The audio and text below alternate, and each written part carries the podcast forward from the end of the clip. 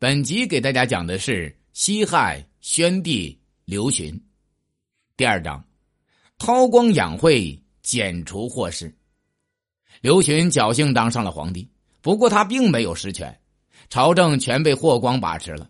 刘询还在民间时就听说过霍光专权之事，而刘询自己从小就受到皇权斗争的牵连，历尽磨难，所以刘询登基后一直小心谨慎。从来不敢忤逆霍光。刘询从小在那样的环境中长大，他养成的隐忍功夫不是一般人能想象到的。本始元年（公元前七十三年），霍光以还政给皇上来试探刘询。刘询心里清楚啊，这只是一个形式，自己势单力薄，根本无法与霍光斗，就极力谦让，让霍光继续任原职处理国事。为了表示自己对霍光的信任，刘询还宣布大小事都要先报知霍光，再奏知自己。刘询还对霍光大力褒奖，对霍氏一族封邑封侯，这样刘询总算稳定了朝堂，初步巩固了自己的皇位。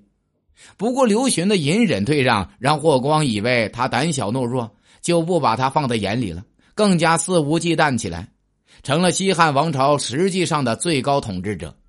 霍氏一党遍布朝野，霍光的手还伸向了刘询的后宫。刘询当上皇帝后，封自己的结发妻子许平君为皇后，这一点当时就遭到了霍光的反对。霍光想把自己的小女儿霍成君嫁给刘询，好得到皇后之位，但是大臣们还是支持刘询立许皇后，所以霍光只好暂时作罢。按照惯例啊，皇后的父亲应该封为列侯。可霍光坚决反对，说皇后之父典狱长徐广汉只是一个行于之人，不许封侯。最后，刘询只好封自己的岳父为昌城君。霍光对皇后之位还是没有罢手。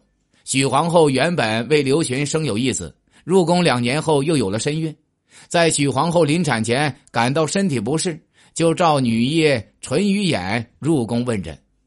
霍光的夫人。就趁机买通了淳于衍，让他在皇后的汤药中掺入孕产妇禁用的附子。结果呢，可怜的许皇后生下一女后不久就病重身亡了。刘询与皇后的感情很好，他对皇后之死非常伤心，就用心追查死因。结果很快就查出了端倪。刘询心里明白是霍氏下的毒手，却只在心中记恨。而不在脸上露出一丝不满。没过多久，霍光的女儿霍成君就进了宫，继任皇后之位。刘询依然不动声色，他的隐忍功夫实在是一流。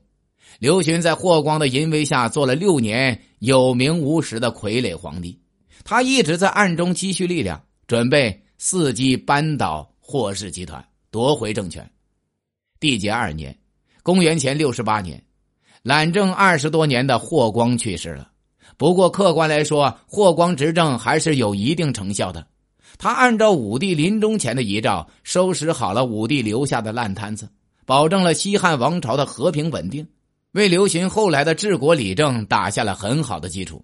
现在霍光一死，刘询感到自己亲政的时机到了。刘询亲政并不急迫，他制定了周密的计划。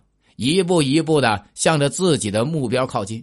首先，他以帝王的规格厚葬了霍光，并加封霍光的侄孙霍山为乐平侯，并授予重权，让霍氏以为自己仍然可以像以前一样跋扈横行。